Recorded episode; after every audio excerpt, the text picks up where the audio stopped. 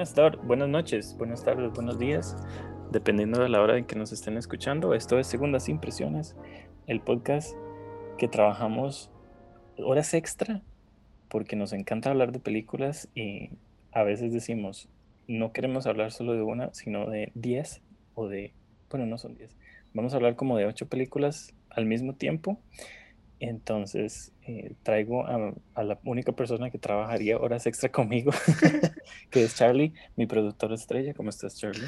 Hola, me encanta, me encanta estar aquí. No solamente hablar de las películas que más nos apasionan, pero las, mejores películas del año. La cosa es que uno siempre hace y listas al final del año, ¿no? Pero al final de año se acumulan y hay muchas películas del Oscar, de cosas así, y la verdad es que esas películas se van a rescatar más y van a ser más recordadas. Entonces pensé, hagamos una lista de medio año y decimos las mejores películas que vimos hasta medio año 2022 o 2022, eh, porque hay muchas películas que se estrenan, digamos, en enero o en febrero, que quedan olvidadas, rezagadas y que no son rescatadas en listas de fin de año, porque la gente dice, ay, esa fue bonita, pero me gusta más esta otra que... O se les olvida. O se olvida, claro, digamos, es más apta para premios, es más apta para, eh, qué sé yo, conversaciones, etc.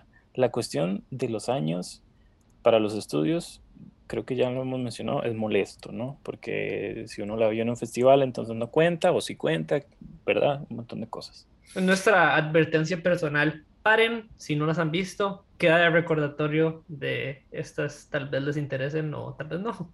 Tal vez, bueno, habría que ver, porque no sé si hablemos con spoilers, Charlie, con estas películas. probablemente no, deberíamos, ¿no?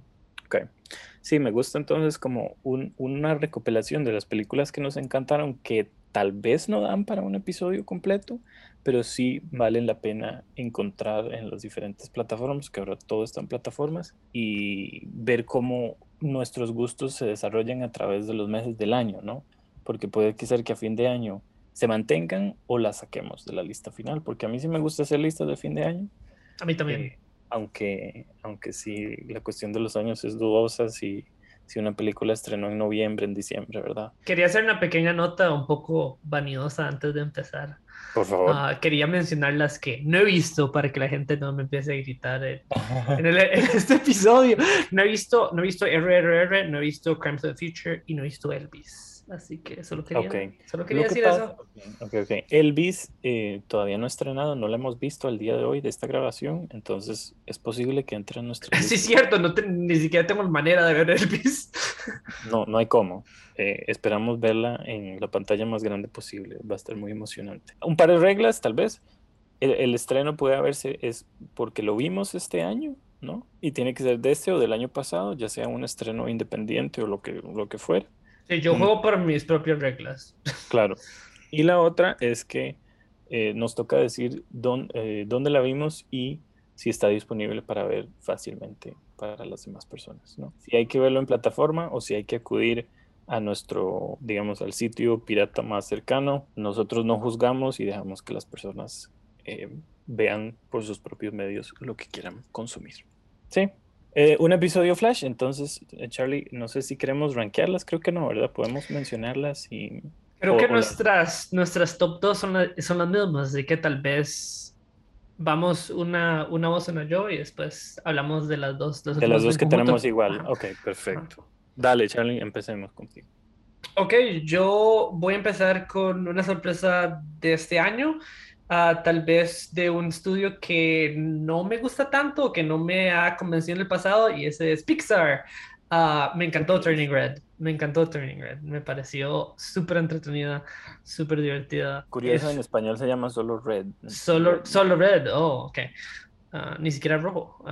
no. Sí, no me gustó una película de Pixar desde Ratatouille, pero oh. esta me gustó mucho no solo, no solo me gustó mucho, pero me parece una de las mejores del año hasta ahora. Eh, creo que me parece la animación más interesante que he visto en el año y es una de las pocas películas que realmente se sienten como a mí. Eh, un poco de redundancia, pero más animadas de este año. Me, me gusta que tan todo me, me gusta el frenesí. Eh, sí, el frenesí de la película me fascinó. Qué torta. Estamos al opuesto, porque yo sí la vi, estaba muy emocionado, pero a mí no me gustó del todo. A mí ese frenesí no me gusta. No, no, este año con esos frenesís estás, pero terrible. Sí, ah, estábamos hablando de todo en todas partes y a mí ese frenesí tampoco me convenció. Vamos a ver si te gusta Elvis. Vamos a ver si me... Bueno, es diferente tal vez, ¿no? Bueno, no sé. Vamos a ver. Eh, por los que están esperando que yo o Charlie mencionemos, bueno, no sé si le vas a mencionar, pero yo no voy a mencionar todo en todas partes al mismo tiempo. Yo tampoco. Eh, no está dentro de mis favoritas. De cerca. No, uh. eh, pero Turning Red tampoco, aunque entiendo lo que quería hacer y me gusta mucho como el núcleo emocional que tiene, la relación madre-hija, pero sí, no sé. Me pierde un poco el tercer acto, tal vez eso es lo que me gusta menos de la película, me gusta como eh, simplemente ver las relaciones entre las, entre las chicas protagonistas y me gusta que la película solo fuera eso sin la necesidad de como transformarse. sí, sí, sí, sin transformarse en una película, mm, no sé, de, sí, sí, una película que tenga tres actos. Por eso me, por eso me encanta Ratatouille tanto, porque no, uh, no, no, no, tiene la necesidad de convertirse en una película de eso. deberíamos hablar de Ratatouille, está. Qué barbaridad. Em, podemos agendarlo. Ah, ok, em, a mí me gustó The Batman. De Matt Reeves con Robert Pattinson. Eh, la vi en el cine, pero está en HBO Max. Ah, bueno, Turning Red está en, Disney Plus. Disney Plus. Eh, The Batman está en HBO Max. Me pareció una película muy interesante eh, en, la que, en la cual yo odio las películas que todo sucede de noche y que son muy oscuras. Y esta película me parece que me demuestra o me plantea el caso de por qué tiene que ser oscura todo el tiempo. Me pareció fascinante el que no fuera una película sobre Batman, sino sobre la ciudad. Eh, se vuelve un policial, una, película noir, ¿no? Con la de un hombre enmascarado vestido de, murciélago, ¿no? Y la cuestión, las tiene escenas de acción interesantes que obviamente para mí no, no, tienen valor porque, o sea, sí tienen, pero, pero no me, digamos, no despiertan mi curiosidad cinéfila entiendo por qué están ahí, pero en general la, construcción de la película y el acercamiento que le da Matt Reeves como una película policíaca antes que sobre Batman me pareció muy interesante. Y por eso quería como rescatarla. Interesante que empecemos con dos películas que tengamos opiniones opuestas sobre, porque The Batman a mí me aburrió, pero... Ok. Sin fin. Interesante que vos también lo menciones como policial, porque a mí me parece que al querer ser una película de superhéroes y al querer ser un policial, termina siendo, termina no siendo buena en nada, termina, no, termina siendo, aparte de que eh, la fotografía de noche quedé como con anteojos al final de la película porque no podía ver, no podía ver nada de lo que estaba pasando en la película. Um, bueno, eso sí, si no la ve uno con, con anteojos, no sé, si la ves con anteojos de sol, creo que lo que uno ver es negro ahí. Sí, voy a rescatar la actuación de Colin Farrell, que me parece muy graciosa y divertida. Mm, ok. La, de Paul Dano no tanto, pero no, no, no. A mí sí me gustó, a mí sí me gusta eh, Robert Pattinson en el emo Batman, Bruce Wayne, me pareció interesante. Pero... Me, hubiera gustado que la película pudiera ser más como un meme. O sea, si va a ser una película erótica, entonces... Lo que pasa es que si haces un meme de esa película, en, si sale, digamos, en Twitter, es una pantalla en negro.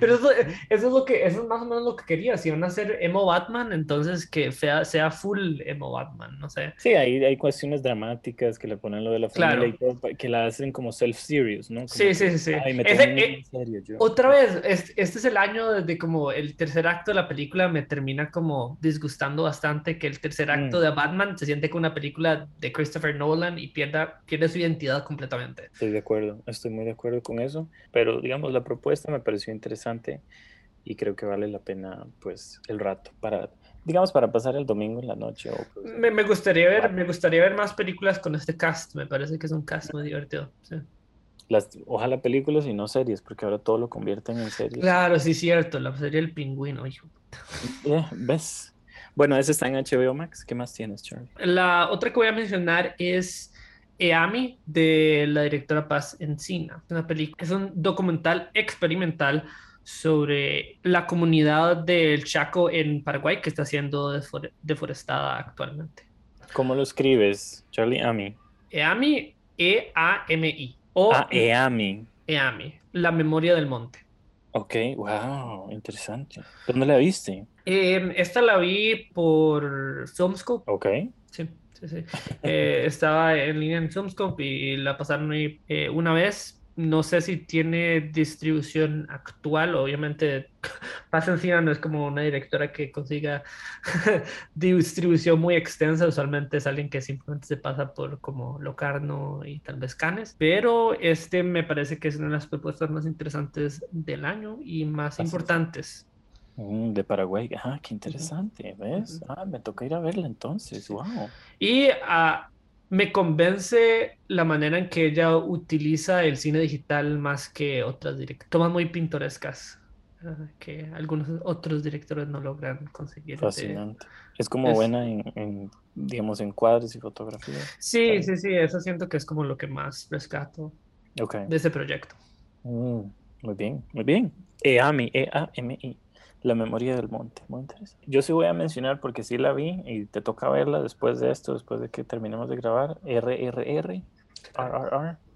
eh, o Rise, Roar, Revolt, si no me equivoco. Claro. Em, un peliculón. O sea, los, los, los, no sé si has visto en Twitter las comparaciones de RRR con Thor. que, eh, RRR costó 70 millones de dólares y Thor 250. Y la diferencia es abismal en términos de fotografía, ¿verdad? Claro, es el blockbuster del año, me dicen. ¿Thor? No, no, no, no, R, R, R. Blockbuster, yo no sé, ¿verdad? Esta película que es, esta película es no necesariamente de Bollywood, es de la industria del, en Telugu, pero al mismo tiempo nos muestra, o sea, con un espectáculo visual. Es cine Pero- masala, eso mezcla. Sí, ajá, es una, es una historia de la cual su sus escenas de acción y, eh, digamos, su acción exagerada está justificada y es parte de su narrativa y al final termina siendo una, eh, con, con una cuestión metafórica fascinante y una historia sobre la amistad y sobre los lazos que pueden llegar a hacerse entre las personas, sean enemigas o no.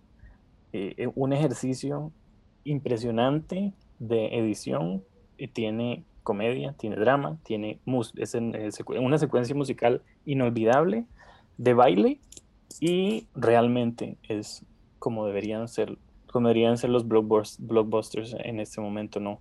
Bien hechos, con cuidado y sabiendo que estás haciendo algo grande, pero que sabes que lo estás haciendo bien y le sale interesante.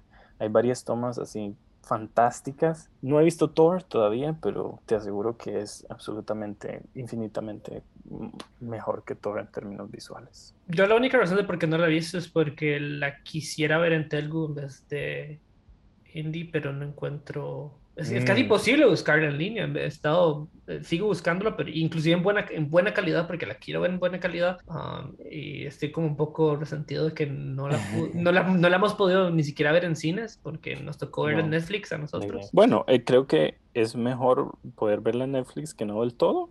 Así que Claro, sí. yo, yo sí quiero, quisiera que todo el mundo viera esta película, la vea, porque me pareció increíble. O No sea, puedo verla como en el Magali, eso ya está... Sí, te imagino. sí, pero ojalá vean, consigan una tele bien, bien grande y, y la puedan ver.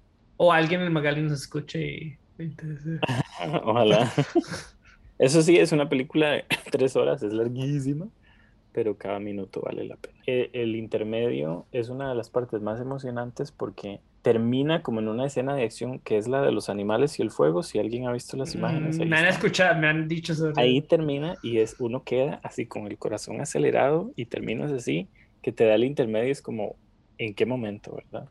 Eh, como para volver a, a- Creo que voy a seguir tal vez no rescatando una película, pero más bien un cortometraje nacional, de hecho, que vi en el Cerrefic. Uh, Um, y ese es eh, Los Nadadores de Charlie López. oh, wow. que me, me encantó, me, me impresionó, me parece que es un- una voz, me parece el futuro de la voz del cine nacional, me encanta, me, me parece una voz nueva y fresca y me encantaría ver qué es lo que hace a futuro. No sé si se encuentra en línea actualmente, pero las personas que tuvieron la oportunidad de verla en el CRFIC, en el en el ciclo de cortos nacionales, probablemente se recuerdan de ella. Eh, yo quería verla, no pude. Eh, me emociona mucho que lo menciones. Me parece eh, una propuesta interesante como ir encontrando las voces, ¿verdad? Las nuevas voces costarricenses en el cine, ¿verdad? No es que vamos a hablar de un nuevo cine costarricense, pero... A vos te encantaría, es como, es como un acercamiento más experimental, algo como Luca Guadagnino. Ah, wow, ok. No, y se llaman Los Nadadores y a mí me encanta nadar, entonces me podría identificar mucho. excelente, excelente. Ah, lo que podemos hacer es, eh, si Charlie, en algún momento, Charlie López, escucha esto en algún momento, que nos envíe el link a ver si es posible los que nos escuchan puedan verlo en algún momento. Aunque sea si hay que alquilarlo o hay que pagar, podemos apoyarlo a Charlie sí, de esa manera. No sé si me vas a odiar con esto, Charlie, pero yo amé con todo o sea, no quería que se terminara cuando la estaba viendo. Y eso es Chacha Real Smooth. Eh, uno de los peores títulos que he visto en toda, que he escuchado en toda mi vida. O sea, Sergio. lo horrendo que es ese título. Sí, yo sé. No puedo, no puedo creer lo que estoy escuchando. Esta película es, es petulante, prepotente. El, el, el director, guion, protagonista eh, se pinta como la persona más carismática y más, o sea, que, cree que puede salvar el mundo, pero me enterneció muchísimo el corazón. O sea, las relaciones que tiene él con, con Dakota, el personaje de Dakota Johnson, que me parece que hace una actuación excelente, con su madre, con su hermano y con la hija de, que hace Dakota Johnson. Eh, o sea, cada escena que seguía, yo me preocupaba, me emocionaba, me enternecía y le, le veía todos los problemas a la película, pero no pude dejar de conectarme emocionalmente. Y al final, algo que quería que pasara no pasó y eso hizo la experiencia al mismo tiempo súper frustrante, pero al mismo tiempo satisfactoria. Entonces, soy una paradoja con esa película totalmente y no sé, está en Apple TV Plus, si la han visto o si la pueden ver. Me, parece un ejercicio que no siempre funciona, que no necesariamente es una película que vaya a causar pues revolución o, que sea como RRR, así como una cuestión visualmente increíble, impresionante, pero dentro de una identificación emocional me llegó mucho y de verdad nunca quería que no quería que se acabara, quería seguir viendo las vidas de estos personajes. Yo sé, Charlie me está viendo con la boca abierta quedé con la boca en el piso.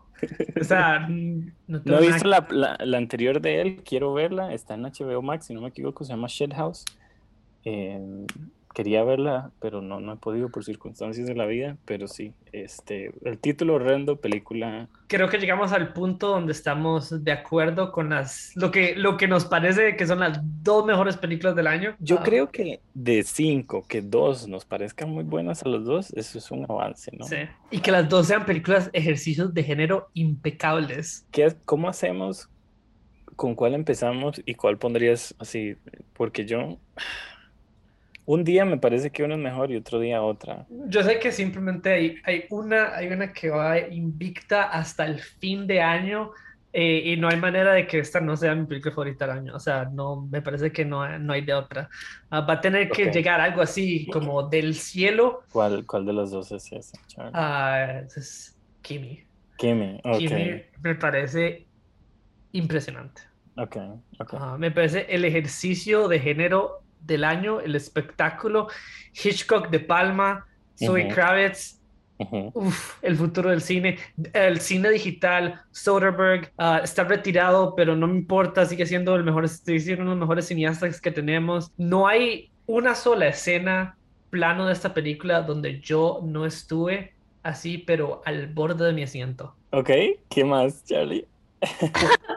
Ah, no, la, Story Kravitz, impresionante la película, uno de los personajes más realizados, completos en términos de actuación que hemos tenido y todo lo transmite ella misma, no hay, o sea, el guion es, es espectacular, me parece que es algo que podría convertirse en un ejercicio muy didáctico, muy referencial de como, ah, ahora está haciendo Rear Window, pero es Rear mm. Window con un espionaje corporativo, pero mm. lo, maneja, lo maneja de una manera tan fresca que yo pensé que estaba descubriendo el agua tibia viendo la película. Steven Soderbergh es interesante porque siempre una peli- a la gente le gusta una película, otra no. Una sí, una no. Una sí, una no. Pero me parece que él es excelente siempre. Creo que ya llegué a esa conclusión. Lo que pasa es que, como dices, está retirado, pero sus ejercicios cinematográficos son dignos de ser rescatados. La manera en que él maneja la cámara, la voy a expoliar un poquito para quienes no la han visto. Ella es agorafóbica y no, no puede salir de su apartamento como del loft. La manera en que maneja la cámara, él cuando está dentro a cuando ella logra salir, es, pero, o sea, yo no podía creer lo que estaba viendo. La Ah, manera en que maneja los sonidos en la película, no, las llaves, los sonidos de la calle, incluso los sonidos cuando entra a la oficina, los sonidos de, em, en la computadora, lo que dijiste, el uso de la tecnología. Steven Soderbergh sabe cómo utilizar la tecnología en una película. O sea, es una de las pocas películas que he visto que utiliza, digamos, el FaceTime, la computadora, la cuestión de las, aquí les decimos ya Maya, digamos, el USB a su favor, utiliza al favor de la narrativa, al favor de la película, pero al mismo tiempo sin necesi- necesariamente hacer homenaje, entre comillas, a Hitchcock, vuelve a ser una cuestión de la ventana indiscreta, eh, vuelve a ser eh, cuestiones de, de thriller, cuestiones de, como dijiste, de espionaje, pero con el nuevo giro de una película fresca, digital, en casi todos los sentidos de la palabra, y pandémica, Mm. ¿no? Y eso me parece fascinante a mí. Y yo la, yo la vi dos veces y las dos veces estaba, como dijiste, emocionadísimo. Incluso, o sea, la primera vez me emocionó por la historia y la segunda porque yo no podía creer los ángulos que lograba Soderbergh a la hora de contar Eso, eso es lo que me pasó a mí también. No hay una película este año donde a mí me ha alegrado ver a un director dirigir tanto como en Kimi. Mm, mm. Donde yo sentía esa alegría de ver a un director haciendo su trabajo bien y divirtiéndose. Y no es intrusivo porque está contando la historia, pero la cuenta de una manera que dice, voy a ser ingenioso y quiero poner esto aquí, esto allá, pero está a favor y en pro de su narración, de la historia que me quiere contar. Tiene tres actos la película, están claramente ahí, pero son tres actos perfectamente eh, delimitados en no solo guion, sino en cómo muestra el estilo estético dentro de el, el montón de películas que hay ahora que, que nada más están como en piloto automático. La obsesión que tengo con Thor, que ni él ha visto, no sé cómo va a ser, pero, o sea, esas películas solo están ahí, ¿no? Y no me dicen nada visualmente. Esta película, cada encuadre me dice algo, eh, ya sea del personaje, de la historia, del lugar, del espacio físico, del contexto digital, del contexto tecnológico o del contexto social por la cuestión eh, que ella encuentra, ¿no? Entonces, a- hablando contigo, le, le encuentro mil capas más a la película que no necesariamente las veía la primera vez. Creo que yo lo voy a repetir unas tres, cuatro veces más este año. Claro, y me, parece que es muy fácil simplemente sobre, sobrevalorar a, a Soderbergh porque es un director que es muy camaleónico, que hay veces que no, que no se habla de él como si fuera como el gran autor estético del cine, pero me parece que hay suficiente evidencia para tratarlo como un autor serio y como un autor serio de cine digital. Sí, porque se habla de Scorsese que tiene este tipo, este como firma de, en su momento de Woody Allen que tiene esta firma, eh, en este- no sé, Nolan o eh, digamos esos directores que uno dice, ah, les conozco, digamos, el estilo visual, la firma. Steven Soderbergh creo que sí tiene un estilo visual y eso podemos hablarlo en algún Sí, momento luego, muy característico, pero al mismo tiempo nunca es él mismo, sí, ¿no? me Es, distrae, o sea, no... Sí, uno no podría decir como, ah, esta película es de, de Soderbergh de una vez. Y eso, eso me parece muy interesante porque inclusive las, mejo las mejores de Soderbergh que me parecen que son Ocean's 12, Kimi, um, Unsane, son películas que yo veo y vuelvo a ver, no necesariamente por Soderbergh, que me parece un increíble director, pero sino por las narrativas en sí, me, me Mm, atraen, me agarran y no me sueltan. Sí, él como que está, no solo está, depende de su estilo estético, sino de también contar historias que no necesariamente sean del momento, o sea, son del Ujú. momento, pero se sienten, que pueden verse aquí en unos 10 años y, que van a tener la misma, el mismo, digamos, resonancia o el mismo impacto, ¿no? Visual y temático. Pienso en, en em, Sexo, Mentiras y Video, que yo la vi hace poco, que todavía tiene impacto, o en Contagio, que tuvo pues relevancia hace un par de años, ¿no? En el, inicio de la pandemia. Y, inclusive, Magic Mike, que toca la recesión en Estados Unidos, o Che, el informante, todos El informante es una maravilla. O el ejercicio que a mucha gente vio, pero a mí me encantó, que es eh, Let Them All Talk con Meryl Streep. Que Uy, esa no la vi, esa me escapó. Esa, esa película es una maravilla. Eh, yo creo que Sorbeck, mientras saque una película todos los años, va a estar en mi lista de. Bueno, Kimi está en HBO Max, por, para que la, por si no la han visto. K-I-M-I. ¿Qué me dices entonces de, de, la película que es una secuencia completa que vamos a hablar? De la que vamos a hablar. ¿Crees que, que, digamos, esa secuencia en Kimi se asemeja un poco o tiene alguna un contrincante en Ambulancia de Michael Bay? Uy, hay muchas, hay muchas secuencias en la ambulancia que podrían ser las mejores secuencias del año, pero... pero sí, esa es la otra película en la que vamos a estar hablando, Ambulancia, de Michael Bay, qué emocionante. una película que, ¿cuánto duró aquí en, en, cines? Dos semanas estuvo en cartelera. Uy, qué pena. Ya ni siquiera el Michael Bay puede... Ya ni siquiera, sí, puede atraer gente al cine. Wow. Yo vi Ambulancia el último día que estuvo en cartelera, lo vi en, la vi en tanda de nueve y me arrepentí con todo mi ser, porque sabes que vino a IMAX y estuvo aquí en IMAX y me arrepentí tanto de no haber ido a ver esa película IMAX, porque el viaje frenético, mira que aquí sí me gustó lo frenético, mm. paradójicamente, el viaje frenético que tiene Michael Bay con ambulancia es increíble. O sea, yo creo que comí palomitas, creo que terminé botando la mitad de las palomitas y, tenía como cuando uno mueve mucho la pierna, yo le quería gritarle a la pantalla, decir, no hagan esto o no hagan el otro. La manera en que Michael Bay también pone la cámara y nos da una historia simple, porque es simple, absurda y te absurda hasta el puro final, me pareció, o sea, un viaje emocionantísimo con, con tintes de incluso eh, conceptuales interesantes, porque está una relación de, dos hermanos adoptados, está la relación de, la paramédica que, ellos este, secuestran, la cuestión ética de una cirugía, la cuestión eh, ética del quién decide hacer algo y por qué, ¿no? El dinero que maneja las vidas en Estados Unidos y el cómo todo está en movimiento, por lo menos en Los Ángeles, porque es ambulance y pone LA en verde, curiosamente, bellísimo. El logo me parece curiosísimo. Eh, que yo no puedo saber que, si es una película de realmente de LA porque no, no he vivido ahí, pero ese tipo de como atisbos temáticos, como pequeñas tildes en el viaje frenético, que es una carrera que yo no había visto desde Mad Max así, que toda la película es la persecución, me parecen como las, las cerezas, como pequeñas cerezas en un pastel lleno de azúcar, como un tres leches así, que me encanta comer y que me lo quiero comer todo y que después me duele la panza, pero que no me arrepiento de haberme lo comido. Ve que vacilón, porque estamos hablando de qué tan camaleónico es Soderbergh, pero a diferencia de Kimi, yo fui a ambulancia solo para ver a Michael Bay hacer su trabajo.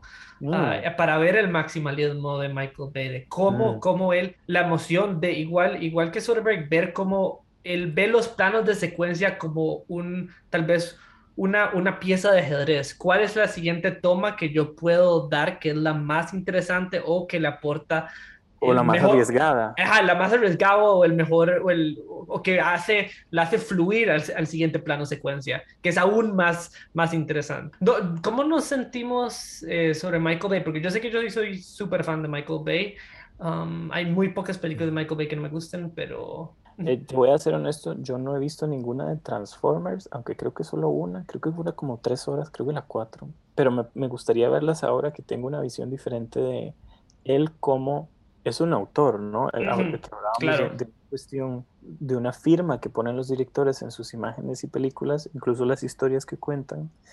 Creo que él ha ido perfeccionando esto poco a poco y creo que Ambulancia es como su coronación, pero me parece que antes de eso ha hecho películas interesantes que vale la pena rescatar o revisitar si uno ya las vio y verlas con otro ojo, no, no necesariamente con un ojo juzgador de decir esta película no funciona, sino decir por qué esta película sí podría funcionar, ¿no? En términos de lo que dijiste, el maximalismo, eh, que él lleva sus películas al máximo, ya sea en términos estéticos, formales e incluso ideológicos. O para, para, un director que es conocido por ser tan maximalista estéticamente, Ambulancia tal vez sea un ejercicio minimalista. Okay, es algo que pasa que está contenido en la ambulancia. Ah, y de alguna manera él sigue pudiendo crear estos, estos eh, escenas de acción impresionantes que, que, yo, yo personalmente la vi en, en, mi casa porque me la perdí en cines y no la pude ver. Y la verdad que quisiera por poder volver en el tiempo y verla en la sala IMAX. Sí, oh, ese es uno de mis arrepentimientos cinéfilos más grandes de esta vida. Qué barbaridad.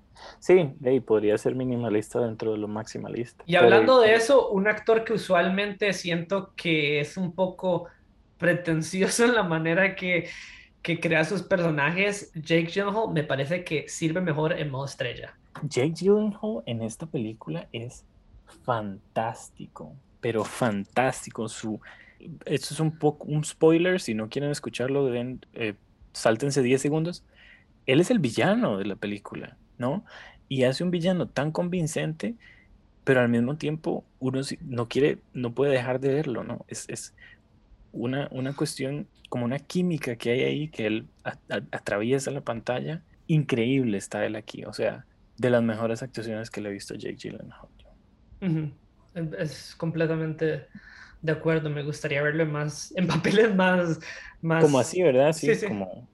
Lo, prefiero en papeles como estos, que, que tiende a ser más animado que en, en papeles como Prisoners o Enemy, especialmente en Enemy, esos Por eso es que para mí su mejor actuación es en Nightcrawler, aunque no nos guste esa peli, me parece que él eh, es, lo da todo, ¿no? Y, y la cuestión eh, sociópata de ese personaje me parece que lo hace muy bien. Y aquí en Ambulancia. Igual que en Ambulancia, sí. Recrea un poco eso con matices diferentes, ¿no? Porque entonces eh, con Michael, Michael Bay no quiere necesariamente tratar el personaje o profundizarlo, sino colocarlo en esta posición y ver cómo reacciona. Son eh, personajes reactivos ¿no? ante la situación que está ahí. No necesariamente una profundización, sino ver cómo reaccionan ante el frenesí y la extravagancia de lo que es la persecución con la ambulancia. O sea, me gusta mucho el, el jueguito de que toda la película eh, se preste para ser filmada en la ambulancia, pero la escena principal del robo del banco me parece espectacular. Es fantástico. Y uno de, los, uno de los mejores robos de bancos que hemos visto en el cine.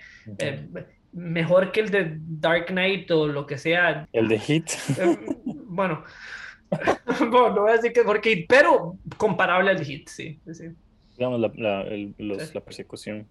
Eh, estoy de acuerdo porque es como el, el, lo que catapulta la persecución y es buena manera como de entrar en ese mood. Porque la peli empieza muy así, así pero el robo del banco es como el, el explosión, el explosivo que es el detonante para lo que sigue. Y la verdad es que sí.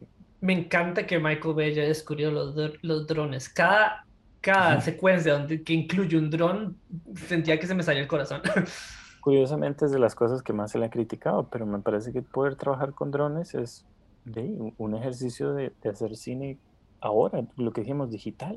Claro. Eh, y hay que aprovecharlo en términos de hacer películas nuevas, no necesariamente de solo poner paisajes y demás, sino que estén en función de una narrativa súper delgada como en Ambulancia. Es otro, otro tema muy interesante, que las dos películas que más nos gustaron de este año son Kimi y Ambulancia, dos caras de la misma moneda, moneda del cine digital. ¿En qué sentido? De que una es mucho más restringida, mucho más minimalista y la otra aprovecha las oportunidades que nos da el maximalismo del cine digital, toda la extravagancia. Y tal vez el movimiento. El movimiento. Aunque la, la, me parece que las dos tienen movimiento. Pero sí, vamos a ver qué nos depara la segunda mitad del año. Esperemos que vengan más. O no, que no. Si no vienen, por lo menos ya tenemos aquí cinco. Un comienzo interesante ahí. Que por lo menos de mi parte, Kimi y Ambulancia no pienso sacarlas de la lista. Tampoco. Bueno, no, eso era, ahí les quedan las, las recomendaciones. Si ya las vieron, que las repasan, porque vale la pena verlas otra vez. Y si no las han visto, que las encuentren. Ambulancia está en digital, no necesariamente en un eh, servicio streaming, pero está fácil de ver y fácil de mm, descargar. No voy a. Piratear. aquí no, no queremos ser ilegales, pero si quieren encontrarla en sus. Si, si la encuentran en algún lugar, eh, no nos cuentan. Ustedes no nos dicen cómo la vieron, nada más que la vieron. Eh, nada, muchas gracias, Charlie, por acompañarme y nos vemos la próxima.